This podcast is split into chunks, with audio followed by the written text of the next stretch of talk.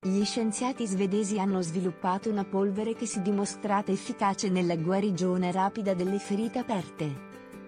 Si chiama destranomero, e viene prodotta dal destrosio idrosolubile in forma granulare. La rivista Pareid riferisce che questa polvere dolce assorbe l'umidità della ferita, la quale contiene sia germi che contaminanti.